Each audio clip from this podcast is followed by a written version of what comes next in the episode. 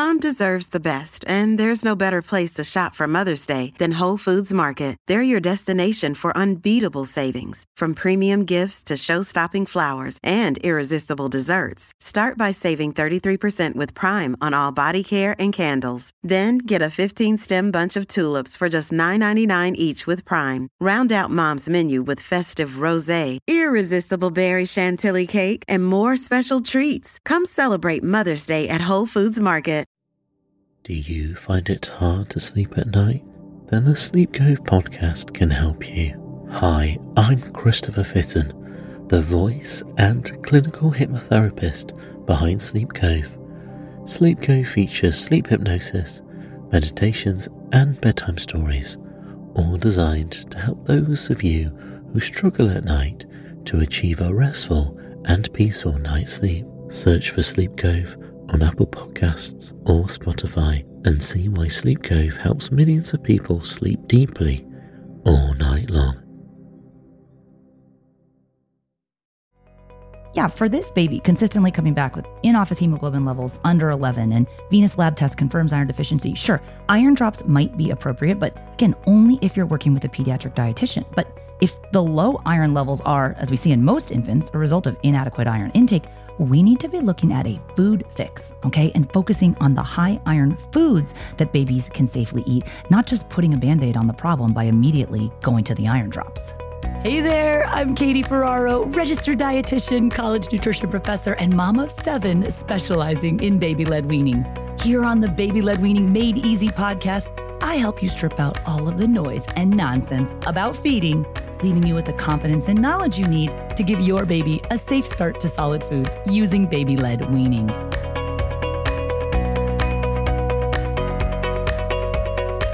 Hey guys, welcome back. Today we're talking about iron drops and does your baby need iron supplements? I know iron is very top of mind for many of you making the transition from infant milk to solid foods with your babies. And as a registered dietitian specializing in baby led weaning, I'm a food first dietitian and always an advocate for helping your baby learn how to get nutrition from foods and not from supplements. We talk a lot about this in the allergenic food space. A lot of parents feeling pressure to buy all these expensive subscription model powders and supplements for introducing allergenic foods. When if we look at the data we really see that all the protective benefits of introducing allergenic foods in the studies come from doing foods and not from supplements. And so we don't want parents to be offering supplements unnecessarily to themselves or anyone in their family including their infants. However there are some instances when iron drops would be recommended or beneficial but certainly not in all cases. So i'm going to go through what are iron drops who needs iron drops, some of the side effects of iron drops, and some precautionary measures you'd want to take, a quick review of which foods have iron, and then some final thoughts about iron drops. All right, so let's start out. What are iron drops? These are supplemental forms of iron, right? So, supplemental means in addition to food. So, food should always be our baby's primary source of nutrition, with the exception of if your baby has a documented or underlying medical condition or a documented deficiency in vitamins or minerals. Okay, and I say documented, I mean that you're working with a medical team that should include a pediatric dietitian. We never self diagnose or just start taking supplements willy nilly because we think our babies need them. Okay, so iron drops for infants can include either ferrous sulfate or ferrous fumarate or ferrous gluconate. Okay, and you don't really need to get too bogged down in the weeds with what type of iron is in the drops that your baby has, just knowing that each of these vary in bioavailability, okay, and that all forms of supplemental iron can cause gastrointestinal issues. Okay, you might remember that when you were pregnant, taking your prenatal vitamin, okay, you might have not felt great because of morning sickness, but oftentimes then the recommendation to take your prenatal on an empty stomach, that really sets a lot of pregnant people off. And it oftentimes is the iron in that prenatal that is so caustic to the GI system. So it's thought that up to 30 to 40% of people actually discontinue iron supplements because of the side effects. Okay. So babies, of course, can't tell us about their side effects, but we're going to talk about how babies do tell us about their side effects, even though they don't have language. So who needs iron drops? Okay. We start focusing on iron, not stressing about it, but like moving it up in the list of priorities as we get close to the six month mark. Basically, at the tail end of pregnancy, mom gives a big push of iron to the baby, and that lasts baby for about the first six months of life. Of course, in the first six months of life, 100% of baby's nutrition is coming from infant milk. So, be that breast milk or infant formula. Infant formula is all fortified with iron, meaning it's been added back into it. And breast milk, while it's quote unquote lower in iron than formula, the type of iron that we find in breast milk is very well absorbed by the baby's body. So just know that you've got your bases covered up until about six months of age with the iron that baby received from mom at the tail end of pregnancy.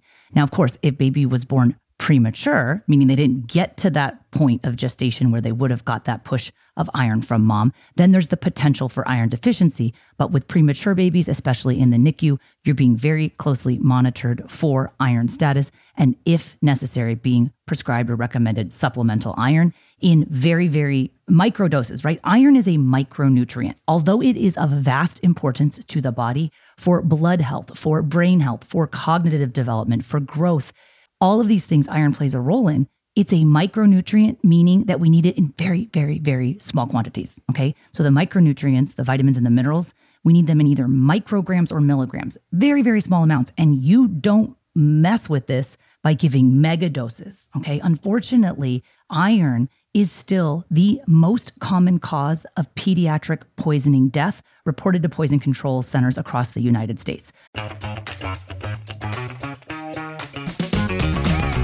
Hey there, I'm Dylan Lewis, one of the hosts of Motley Fool Money. Each weekday on Motley Fool Money, we talk through the business news you need to know and the stories moving stocks on Wall Street. On weekends, we dive into the industries shaping tomorrow and host the experts, authors, and executives that understand them. Tune in for insights, a long term perspective on investing, and of course, stock ideas. Plenty of them. To quote a listener, it pays to listen. Check us out and subscribe wherever you listen to podcasts. The last thing you want is for a baby or a toddler, especially toddlers or older kids even, to get into iron supplements. Okay. And there's a big problem with marketing supplements to children as quote unquote candy. Okay. That um, there's just reading some awful case studies back from the 90s in Los Angeles about one toddler who died from ingesting what thought up to be 30 to 40 prenatal vitamins. Okay. Obviously, even though the iron is in very small quantities in milligrams or micrograms in these pills, if a baby or child eats a lot of them, of course, they could could be poisoning. So they could be dangerous and fatal even. And so that's an important concept because iron is an over the counter product, right? You can go just down to your local drugstore and pick up supplemental iron. And as a result, parents sometimes think, well, this is just like a little bit of insurance. I'll just add it on top to make sure baby's quote unquote getting enough. But we certainly do not want to be doing that, okay? Because it can be potentially toxic and even fatal. So the babies who are at high risk for iron deficiency, you know that because your course has been followed generally. In many cases, it's due to prematurity. Okay. Um, there are other underlying medical conditions that can lead to iron deficiency or iron deficiency anemia. But again, this is not something you should be fixing by yourself for going to the drugstore and just picking up and deciding to start on supplemental iron. Okay. Now, iron deficiency is a real problem. It's thought that about 12% or so of infants aged 6 to 11 months in the United States have inadequate iron intake. Okay. And 8% of toddlers have iron deficiency. That doesn't mean run out and buy a bunch of iron drops. We want to solve the underlying problem, which is inadequate iron intake. Okay, so if it's an intake issue, we fix it with food first and not with supplements. So I have spoken and taught extensively about this. I know my own situation. My youngest daughter, our seventh baby, she's a set of boy girl twins. The daughter, Hannah, she repeatedly had low iron levels borderline low at her well checks towards the end of infancy. And so I've written extensively about this. Um, one of the most trafficked articles on my website is an article I wrote called Low Iron Levels Baby Boot Camp. And I share Hannah's whole course of in office iron testing, how her hemoglobin kept coming back below 11, what we did, and why we chose to use food as a way to bring those iron levels back up as opposed to supplements. So it's a really long blog post with lots of pictures and lots of videos, but if you're not getting iron screened in your pediatrician's office for your baby, that's an important article to read because it talks about being an advocate because the American Academy of Pediatrics does recommend screening for iron deficiency prior to 12 months of age. I don't want to start solid foods at six months of age and be like offering all these foods and then at 12 months of age find out, oh my gosh, my baby's iron level is low. Okay, I want to know as I go how the iron levels are doing. So that article kind of teaches a little bit about that. But the general rule of thumb is that pediatricians like to see hemoglobin levels being at or above 11 grams per deciliter. Okay, this is consistent with the World Health Organization hemoglobin thresholds. And so hopefully you're being tested in your child's pediatrician's office to know what the iron levels are. Okay, and in the event that the iron levels come back, the iron levels come back low, that is, why would you consider not doing iron drops? So I can share my own experience as a mom, but also my experiences as a dietitian specializing in infant feeding, and that the side effects of iron drops are very well known. Okay, the number one being constipation. Okay, you probably remember being constipated during pregnancy. A lot of that has to do with the growing size of the fetus and the way it's pushing on your intestinal tract, but a lot of the constipation in pregnancy also has to do with prenatal vitamins. Okay, Iron supplements can cause stomach pain, they can cause diarrhea, they can cause nausea. In some cases, they've been shown to cause teeth staining, although, really, like the biggest issue with the iron supplements is the GI distress. I know in my own infant daughter Hannah situation, we were doing baby led weaning, we were doing a 100 First Foods program. She was eating all sorts of high iron foods, but I also knew that she was the type of baby who definitely favored the fruits and the vegetables and the carbs long before the meat. Okay. And while it's important to get a variety of nutrition from lots of different food groups, fruits and vegetables and most carbohydrate foods don't have iron in them. Okay. So in that blog post I was mentioning, I kind of shared our meal plan and how we reprioritized high iron foods for her during this period. She already had, was dealing with some constipation that is typical for the transition to solid foods the last thing I wanted to do with a baby who wasn't eating super great, certainly wasn't eating as well as her twin brother. So I had a you know a control there sitting right next to her who was like scarfing everything up, including meats, and his iron levels were fine. She wasn't eating very much meat, and her hemoglobin kept coming back below 11, and she was already a little constipated, and she doesn't eat that much and really like love food as much as her brother. The last thing I want to do is constipate her with iron drops and cause her intake to go even lower. So as a result, we decided to bypass the recommendation and had a very you know, elevated conversation with my pediatrician about why we were deciding not to do the iron drops. Um, and we did end up being able to get her iron levels back up. But I do test her still regularly, even though she's toddler school age. She's now in preschool, um, just to keep an eye on it because you guys are concerned about iron now for your baby at six to 12 months of age. But please know that iron deficiency is still the number one leading micronutrient deficiency worldwide for all children. It doesn't matter if you grow up in a rich country or a poor country. Okay. Most children do not eat enough iron from foods. And that's because most children eat highly refined white carbohydrate foods and maybe some fruit and maybe some milk. No iron in white breads, no iron in fruits, no iron in milk. Okay. And we actually know that high intake levels of cow's milk protein is associated with lower iron levels. And that tends to be because these kids are filling up on cow's milk. It's displacing other nutrient rich, including iron rich foods that they otherwise could be eating, but they're not hungry because they're full of milk. Besides baby led weaning, what other type of podcasts do you like to listen to? Well, if you're into true crime and you also dig traveling, I want to tell you about a new podcast you are going to love. The new podcast is called Slaycation, and it's a darkly humorous look at murders and mysterious deaths that all take place on vacation.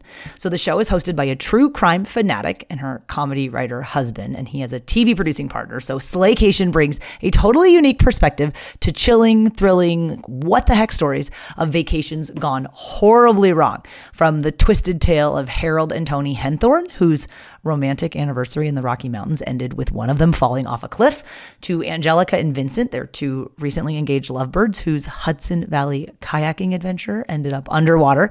Every episode of Slaycation will have you asking accident or murder? But it's not just the stories that will intrigue you. I think you're going to love the discussion between the longtime married couple and the business partners. They also happen to be an Emmy nominated TV producers Every episode of Slaycation also includes humor and takeaway and travel tips that are going to keep your next family vacation from becoming your last. So if you're ready to pack your body bags, Slaycation is available on all major podcast platforms. Search for Slaycation on Apple Podcasts, Spotify, or wherever you get your podcasts.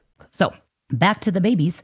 Why might you skip iron drops? It's generally because of constipation. In many cases, it's not needed. Okay, it's kind of the band aid. We want to solve the underlying problem, which is are the iron levels low because intake level is low? If intake levels of iron are low, we need to focus on fixing that with food before we jump right to supplements. Okay, and unfortunately, we're living in an era for the last century. The tendency has been the first food for babies is iron fortified white rice cereal. Okay, we now know that it, that is an incredibly inappropriate recommendation for a first food. Rice foods should not be fed regularly to babies because of the potential for arsenic toxicity. That's a heavy metal that is neurotoxic and nephrotoxic, and we do not want it in our baby's body. And then iron fortified foods we don't need to feed those to babies because babies can learn to eat foods that are naturally occurring sources of iron. So, which foods have iron? Iron is found in the protein component of foods. So, plant protein foods have iron and animal protein foods have iron. The type of iron we find in animal foods is called heme iron, and it is more well absorbed by the baby's body than is the type of iron that we find in plant protein called non heme iron. Now, not saying that if your family avoids animal foods, your baby's going to be iron deficient. You need to be, just like all parents do, you need to focus on choosing the plant foods that are higher in iron, but things like dried peas and beans and legumes and tofu, these are wonderful sources of iron. Yeah, absorbed a little bit, you know, they're a little less bioavailable than the iron you find in animal foods, but still the baby's body can adapt to absorb that iron, but only if you're offering it, right? If you're only serving white bread foods and fruits and milk, they're never going to get any iron. If you eat animal foods, meat and fish, certain types of seafood, I should say, poultry, okay, the darker meats tend to have more iron. Egg yolk is another wonderful source of iron. Okay, I have a lot of other episodes on iron if you want to learn about the food based iron stuff. I'll just share a couple of them real quick here because I know some of you guys like are online listening or you're saving other podcast episodes. Episode number 21 is three easy ways to boost your baby's iron absorption. Episode number 137 of my podcast is called Iron Can My Baby Get Enough Iron from Baby Led Weaning Foods?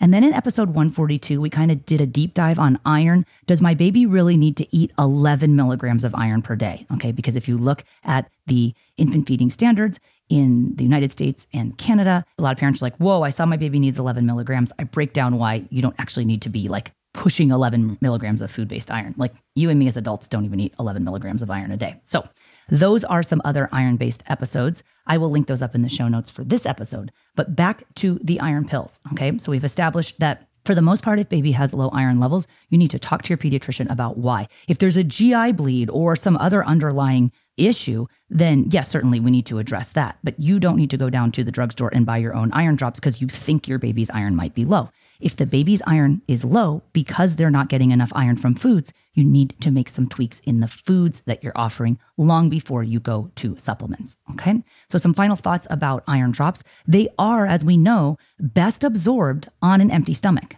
the problem is they cause GI distress. So, doing it on an empty stomach is even more caustic. And then taking iron supplements with food actually reduces the absorption, right? Because there's certain minerals, for example, calcium offsets iron absorption. So sometimes parents are like, should I give the meat food separate from the calcium food? Like in a neurotypical healthy baby, no. Okay. Just put the foods together and the baby's body will sort it out as to when they absorb the calcium and when they absorb the iron.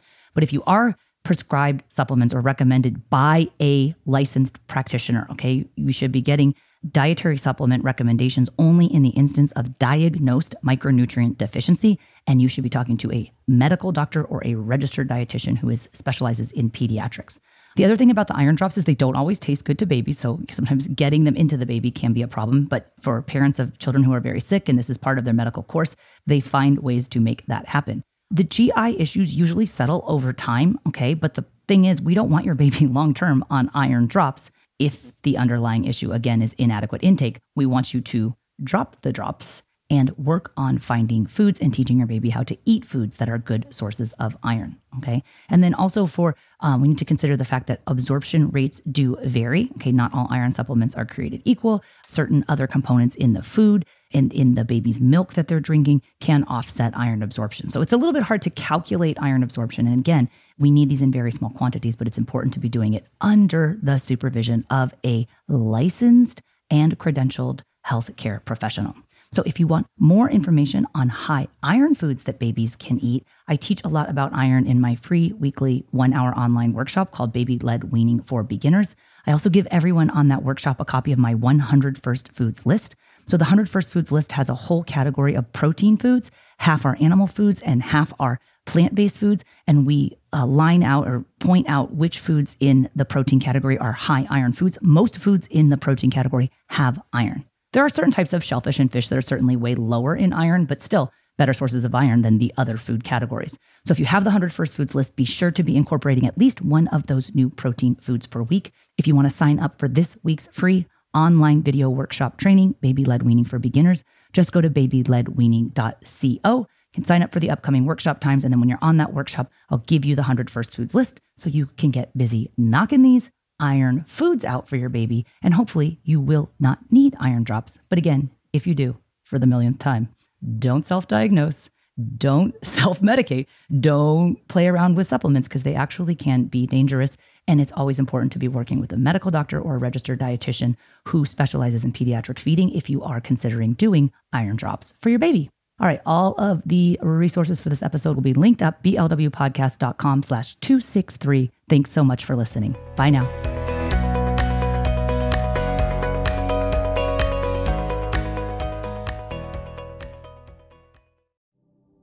Do you find it hard to sleep at night?